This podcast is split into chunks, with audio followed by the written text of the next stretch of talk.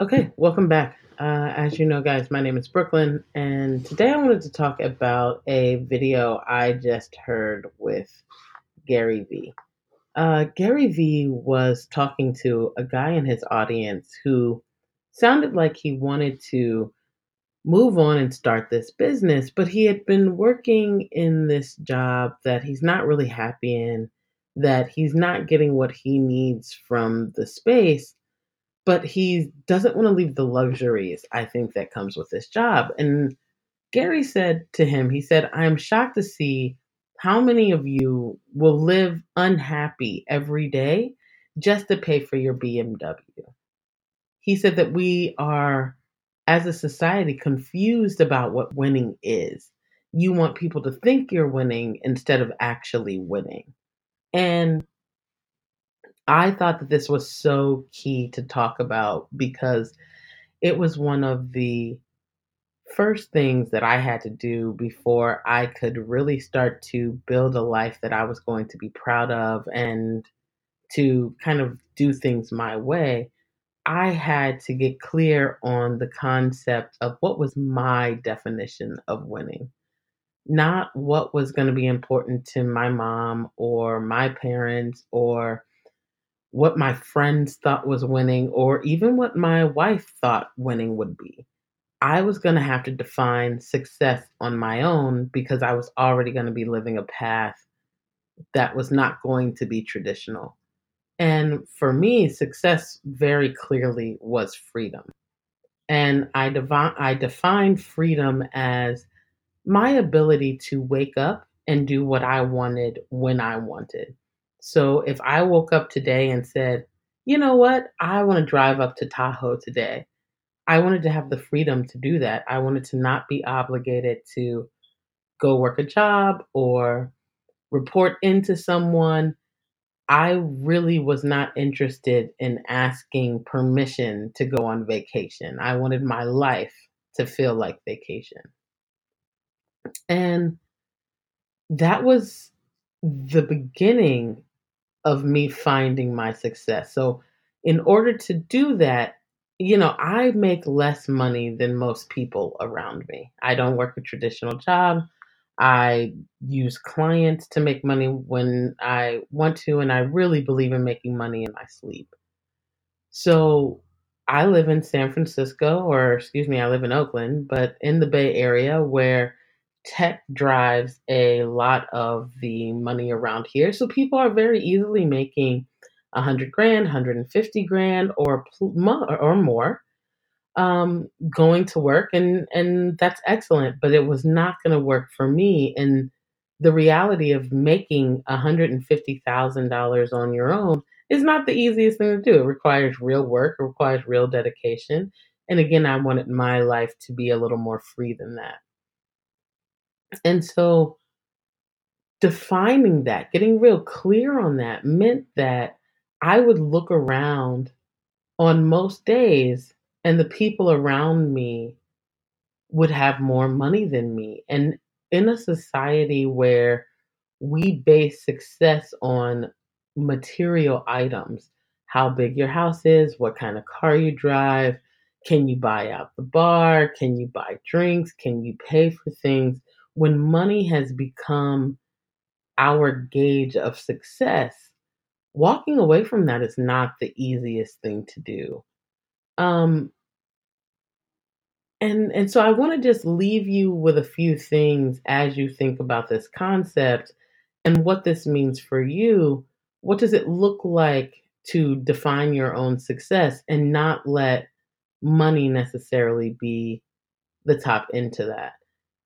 And I think one of the big ones that I had to learn was that most people aren't even as successful as they appear, right? Americans live normally in massive amounts of debt. So I know people who, you know, and shout out to my friends who are listening to this because hopefully it doesn't hurt anybody's feelings, but I know folks who easily make $150,000 and are so far in debt that they only walk away to have $200 a month in their pocket. Now, they buy all the clothes, they drive the nice car, they have the house, They do all the things, but if that job goes away tomorrow, they have nothing. They are literally two paychecks away, and this is most Americans are two paychecks away from disaster. That's not how I was willing to live my life. And that it was something that I would never actually know just from looking at them. Now, again, I'm not saying this to say that, that that's everyone's situation. There are many people who are doing very well, right? They've got the job, they've got the car, or they've got the the career that they love. They're doing the things that they love, and for some people, that is working. I've got a friend who loves working. They love what they do. They really want to build a business in that way. That is them. But if I am using my time comparing my life to theirs, then that's where we find depression. That's where we find, you know, we find doing these things to be very hard. So I definitely recommend one way or another, whether you are deciding to work for the rest of your life, whether you are deciding to build a business, whether you just want to be a freelancer, or whether you just want to make money in the market and, you know, let that be what it is, define it for yourself and don't, and be unapologetic. Be unapologetic about who you want to be. I have friends who look at me very crazy because I am not going to exchange my time for money. And they can't understand it. And they can't understand why I am willing to make way less than they are when I have all the capabilities of making way more. I have defined my success. So I'm not going to make this long. Uh, this is one of my first podcast episodes, and I'm really glad that you got to listen to it. And that if you've made it this far, you're kind of rocking with me. So I am looking to do a lot more of these in the new year. But before I go, I just want to leave you with a few takeaways again of what we're talking about. Number one, define success for yourself. Figure out who you want to be. What do you want your life to look like when you wake up? And what I did is I made I made a uh, a mock up of what I really wanted my perfect day to look like. And that meant getting up, what I ate for breakfast, what I did during the day, what I read, if I read, where I was, where I lived, etc. I suggest you do that for yourself too. What does your perfect day and your perfect week look like? That'll tell you a lot about what's important to you and who you want to be. Uh, once you figure out what that perfect life looks for, figure out how much money you actually need to achieve it. I mean, I figured out that if I made $5,000 a month, which ends up being about $60,000 a year, that if I could make that money in my sleep or without exchanging my time for that money, that me and my wife could pretty much live anywhere on this planet, including San Francisco, or excuse me, including Oakland, uh, which is expensive, and that we would be just fine. We'd actually save some money for retirement and we would still be able to go. Now, know that part of that included me paying off all of my debt, uh, which is another thing that I recommend in my takeaway today is that find a way not to owe anybody anything. Debt is a long term game that can be very hard to get out of. And I'm not saying don't own a house, I'm not saying don't own things, but get clear about what you're doing with bad debt, i.e., credit card debt, that kind of thing. And we'll talk a little bit more about that as we go on. Um, build a system. Don't just earn money.